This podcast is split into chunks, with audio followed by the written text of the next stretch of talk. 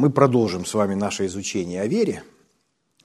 Я бы хотел еще, чтобы мы уделили одно-два служения, говоря об одном очень важном аспекте веры. Этот аспект или эта часть нашего изучения освобождает людей, чтобы они правильно думали о вере. Да поможет мне Бог это все донести и изложить, а вам все это принять.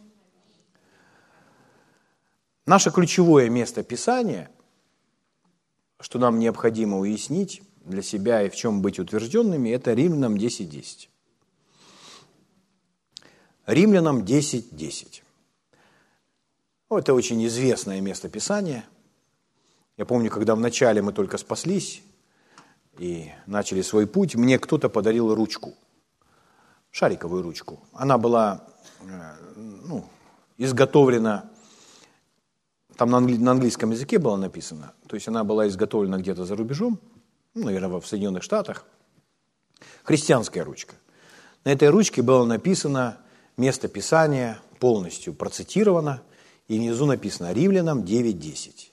Это «Как человеку спастись?» И написано э, отрывок из Писания и подписано Римлянам 9.10. Я был очень молодой христианин, но я понимал, вот здесь как спастись. Римлянам, э, ой, 10 глава, 9 и 10 стих. Вот. Так вот, мы читаем с вами только 10 стих.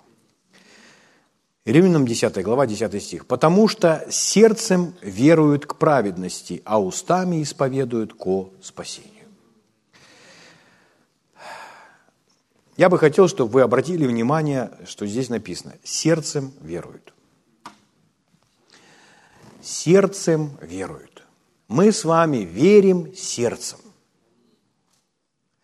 Если мы с вами специалисты в вере, то мы должны знать, что значит верить сердцем. Скажите своему соседу, мы верим сердцем.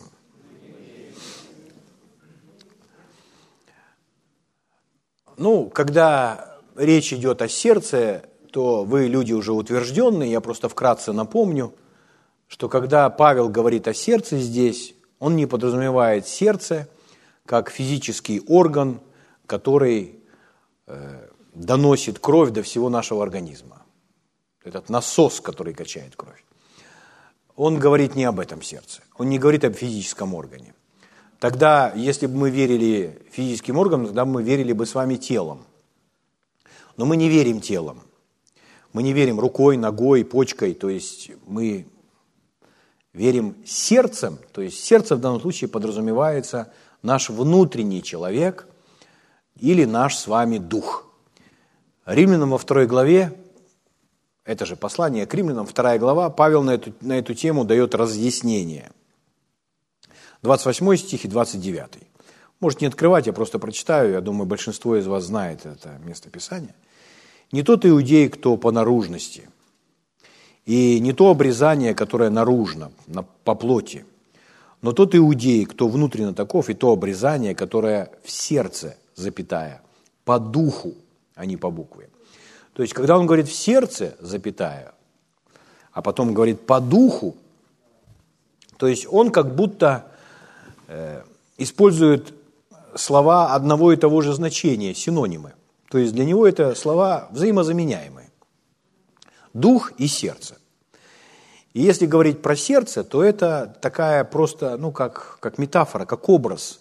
Когда, допустим, есть сердце дерева или сердце нашей компании и называют какого-то человека. Говорят, что душа нашей компании, но сердце нашей компании.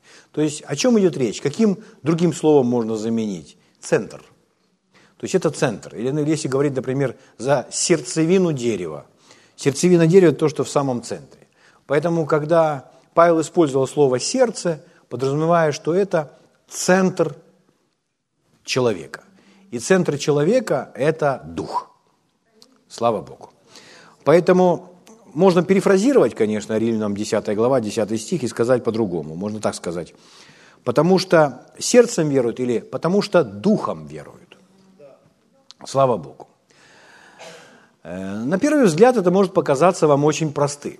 Но, друзья мои, это очень э, глубокое учение о вере, когда верующий понимает, что я делаю это духом, не умом, не эмоциями, не телом, а духом. Слава Богу. В Евангелии от Марка, 11 главе, 23 стихе написано. Это Иисус говорит, и Он говорит следующее. «Имейте веру Божью, ибо истинно говорю вам, если кто скажет горе сей, поднимись, вернись море, и не усомнится в сердце своем, но поверит». А, вот опять Иисус говорит о том, что не усомнится, но поверит в сердце, в сердце своем. Слава Богу. Хорошо, итак мы сказали, что сердце или дух. Ну, позвольте я вам напомню еще этот фундамент, чтобы сделать некоторые выводы. Человек – это духовное существо. Человек – духовное существо прежде всего. Только человек создан в классе Бога. Все остальные животные, другие разные творения, они не находятся в классе Бога или на уровне с Богом. То есть даже ангелы, они не в классе Бога. Но в книге «Бытие», 1 глава, 26 стих и далее, там написано, что Бог сотворил человека по образу своему, по подобию своему.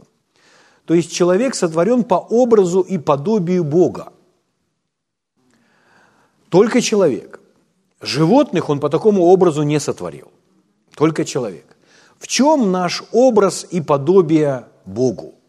Когда Иисус разговаривал с самарянкой, Он говорил, Бог есть Дух, и поклоняющиеся должны поклоняться Ему в Духе и в истине. Поэтому наше подобие в том, что Бог есть Дух, и раз мы поклоняемся Ему в Духе, то и мы с вами Духи. Мы уже говорили, Бог есть Отец Духов. Про Святой Дух написано, Святой Дух свидетельствует Духу нашему. То есть мы с вами духовные существа, потому что мы созданы по образу и подобию Бога. Бог создал нас с вами для себя, поэтому, как своих детей, поэтому мы с вами духи. Мы духовное существо прежде всего. Э, когда речь идет о внутреннем человеке, Павел еще пишет в своих посланиях, что внутренний человек. Петр называет сокровенный или спрятанный человек, сокровенный человек сердца, то речь идет о том человеке, который внутри. Сказать, что это, это моя душа, это неправильно, потому что внутренний человек – это дух. Дух, он имеет душу, дух имеет душу, но внутренний человек – это прежде всего, конечно же, дух. Когда речь идет о внутреннем человеке, знаете, речь идет о духе человека. Написано, внутренний человек со дня на день обновляется – Речь идет про дух человека, который имеет душу. Аминь. Душа, она, дух обладает душой. Душа, она э, неотделима от духа. Поэтому, когда внутренний человек выходит из тела, он идет вместе с душой. Поэтому и наш ум, и вся наша память, все остается вместе с нами. Все наши мысли, они идут тоже туда, вместе с нами. А остается внизу только тело. Слава Богу. Аллилуйя. Хорошо. Итак, смотрите, когда Иисус говорил с Никодимом, ну, позвольте я фундамент заложу, потому что, чтобы мы увидели кое-что. Евангелие от Иоанна, 3 глава, я не буду все читать, только один стих, 6. Это разговор Иисуса с Никодимом. Э, Иисус объясняет ему эти духовные вещи, Никодим не все понимает, и разъясняя Никодиму, Иисус говорит, рожденная от плоти есть плоть, Рожденная от Духа есть Дух. Еще раз, мы с вами Дух. Аллилуйя. Э, ну, я процитировал, процитировал уже, что Иисус сказал самарянке, э, Бог есть Дух, и истинные поклонники будут поклоняться Ему в Духе. То есть это тоже, что мы с вами делаем в Духе или Духом. То есть поклонение, которое приемлемо Богом, должно быть в Духе. Э, то есть, если сказать, а что такое поклонение? Ну, поклонение – это поклониться. но это делает тело. Или поклонение – это стать на колени, но это тоже тело. То есть можно стать на колени, можно наклониться, но речь идет не об этом, речь идет о том, что внутри. То есть человек становится на колени, потому что он внутри колена преклонен. То есть он, ему хочется это сделать, он внутри поклоняется Богу. Он поклоняется Богу духом. Аминь. То есть своим внутренним человеком, внутренним естеством. Э, послание к Римлянам, первая глава, 9 стих, Павел говорит, «Свидетель мне Бог, которому служу духом». Вот он говорит опять то же самое, «которому служу духом моим в благовествовании Сына Его». То есть э, Бог, э, Павел там проповедовал, он говорил, Бог не требует служения рук человеческих. То есть Богу не нужно какое-либо усилие плоти для служения. Ему нужно, чтобы человек это делал от сердца или сердцем, потому что Бог на сердце смотрит. И мы, как духовные существа, Бог заинтересован в том, что мы с вами прежде всего это делали сердцем, чтобы мы с вами делали это духом, слава Богу. Поклонялись духом, служили духом, проповедовали духом, слава Богу. Хорошо, это важно, потому что верим мы с вами тоже духом. Человек не способен верить своим умом, не способен верить телом. И нам нужно разобраться, а что значит верить сердцем или духом? Слава Богу. Хорошо, следуйте за мной тогда дальше – Спасибо тебе, Господь. Вот, например, смотрите, продолжая эту тему, первое послание Коринфянам, 14 глава, в 14 стихе написано. «Когда я молюсь на незнакомом языке, то хотя дух мой и молится, но ум остается без плода. Когда я молюсь на незнакомом языке, то молится мой дух». То есть люди, которые отвергают это благословение принятие крещения Святым Духом со знамением говорения на иных языках, они на самом деле лишают себя способности молиться Духом. Потому что когда человек молится на незнакомом языке, то это молится его дух, получающий вдохновение от Святого Духа. Вы можете молиться умом, получая вдохновение от своего духа. Это тоже очень духовная молитва. Вот. Но э, э, говоря о молитве на языках, то Дух Святой, Он всегда вдохновляет нас молиться. То есть этот источник, он, он не иссякает, потому что это Святой Дух, который вдохновляет нас, но молится наш Дух. Слова, которые мы формируем, они под вдохновением, но это все делает наш Дух. То есть это мы – то есть это не Святой Дух вместо нас или за нас молится. Это делаем с вами мы. Поэтому, принимая крещение с тем Духом, и когда первый раз человек молился на иных языках или начал говорить на иных языках, важно было ему открыть свой рот и иметь уверенность, что я, я начну издавать звуки, и порой ему нужно долго объяснять, что ты должен начать издавать звуки, потому что есть твоя часть.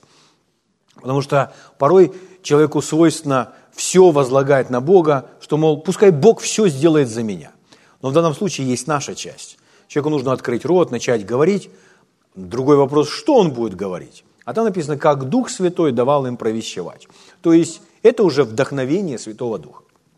Но если наш Дух вдохновлен, если в нашем Духе мы приобретаем определенное, ну, мы вдохновлены, то это может передаться и нашему уму. Наш ум будет вдохновлен от нашего духа. Благ Господь. Идем дальше. Поэтому тот, кто молится на языковом языке, дух молится, а ум остается без плода. Смотрите, глядя на этот стих, уже одно, еще кое-что понятно, что наш с вами дух – это не наш ум. Дух и ум – это не одно и то же. Аминь. Поэтому духом, значит, не умом, а умом, значит, не духом. Аминь ум черпает вдохновение от духа, но это разные наши составляющие, разные наши части. Так же, как руки – это руки, а ноги – это ноги. Аминь. Это не значит, что они независимы друг от друга. Они зависимы, они вместе. Желательно, чтобы они были вместе. Но это не одно и то же. Поэтому и сказано, следующий стих, 15. «Что же делать? Стану молиться духом, стану молиться и умом. Буду петь духом, буду петь и умом». То есть могу молиться духом, могу молиться умом. Духом молюсь под вдохновением Святого Духа, умом молюсь под вдохновением своего Духа. Слава Богу. Итак, еще раз. Конечно, это, это, это основание, но необходимо это услышать. Человек не такое существо, как животное. Животное создано по-другому. Человек создан в классе Бога. И мы с вами духовное существо. Мы с вами есть дух. Аминь? Теперь, духом, своим духом, я уже пошел. Мы контактируем с духовным миром. Умом контактируем с миром интеллектуальным. Телом это вообще легко. Мы контактируем с миром физическим. Чтобы ощутить эту кафедру, я ощущаю ее руками. Угу. Или глазами своими. Я могу ее видеть. Но если мы хотим иметь контакт с миром духовным, нам не нужно пытаться контактировать телом или умом. Умом невозможно контактировать с духовным миром, с Богом. Слышите меня? С Богом мы вступаем в контакт, имеем общение посредством своего духа, не ума. Слава Богу. Поклоняемся в духе, служим духом, верим духом. То есть это все делает наш дух. Если человек не знает, что это делает все его дух, то на самом деле он не умеет верить. Он пытается верить за пределами своего знания какой-то своей другой частью. Смотрите, доказательство этого, смотрите, что с духовным миром или принимая из мира духовно, принимая от Бога, имея общение с Богом, это возможно только в духе или через наш дух, не через ум или тело. Первое послание Коринфянам, вторая глава, в 14 стихе написано. «Душевный человек не принимает того, что от Духа Божия». У нас написано «душевный человек», но в другом переводе, например, перевод Короля Якова, это слово, которое, оно больше сюда подходит. Э, написано «естественный человек». То есть душевный человек, и человек может думать просто про ум. Но здесь гораздо больше, чем ум. Здесь вся наша естественная часть. Поэтому э, в оригинале, если вы кликнете по греческой ссылке, используя номера Стронга, вы обнаружите, что там э, душевное и значение этого слова естественные или характеризующиеся естественными человеку качествами, мыс, мыслящий по-житейски. То есть естественный человек. Естественный человек не может, то есть он не способен слышать от Бога. Потому что это не эта волна, это не эта часть которые мы слышим с вами от Бога. Естественно, мы и верить этой частью не можем. Слава Богу. Вы понимаете. Происходит это так, друзья. Более практи- практические примеры. Происходит это так. Например, вы читаете Библию. Вы читаете Библию или, может быть, какую-то книгу – о вере или об исцелении. Или, может быть, послание Павла, которое читаете. И вы читаете его один раз, другой раз, третий раз, может быть, уже вы не первый год верующий, и читали его много раз. И вдруг в один из ваших чтений, дней чтения этого послания, через определенный отрывок или место Писания приходит такой свет, такое понимание, что вы говорите, как я не видел этого раньше. Это может быть через Библию, через книгу, через то, что там, допустим, проповедник прочитал или сказал что-то, процитировал что-либо, к вам приходит свет.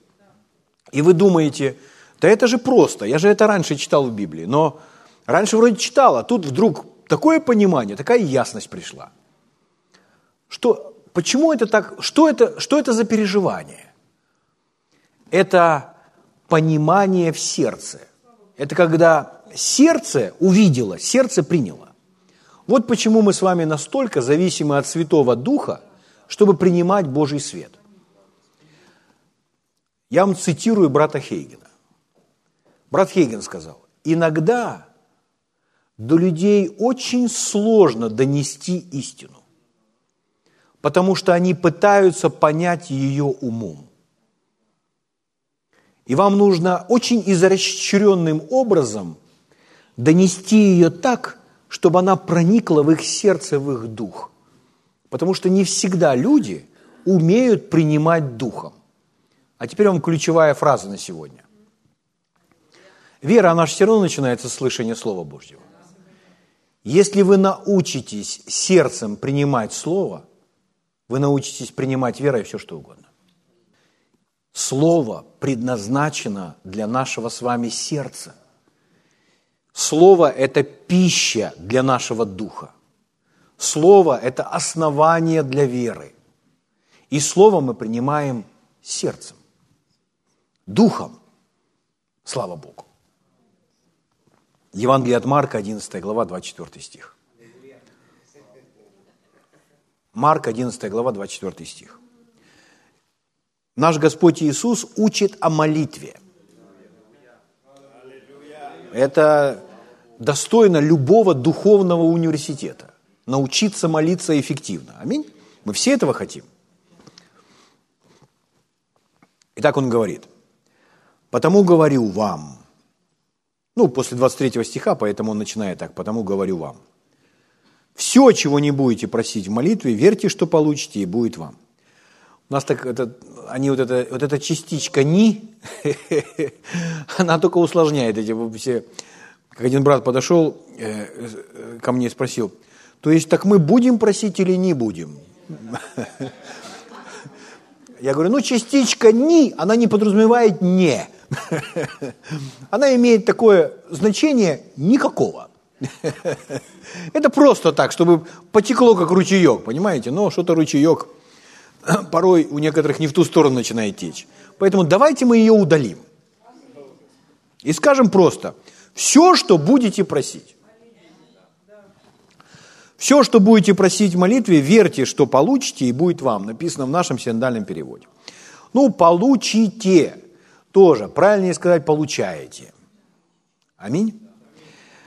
Э, но еще, в переводе короля Иакова они перевели так, что очень удачно они перевели, что слова, э, знакомые с тем, что подняло его с его смертной, смертного ложа, то вы возьмете синодальный перевод и не сможете понять, как ему удалось выудить из этого стиха такое откровение. Потому что он читал короля Иакова. И там вот эта игра слов, она просто приводит к этому пониманию. Итак, здесь написано так. Все, что пожелаете, когда молитесь, верьте, что получаете. И будете иметь это, и будет вам. Так вот, э, что я хотел бы подчеркнуть, у нас написано,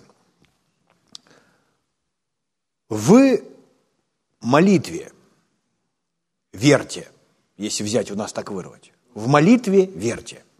Когда нужно верить? В молитве. А у них написано, когда молитесь, верьте, что получаете. Понимаете? То есть, все, что будете просить в молитве, верьте, что получаете, и будет вам.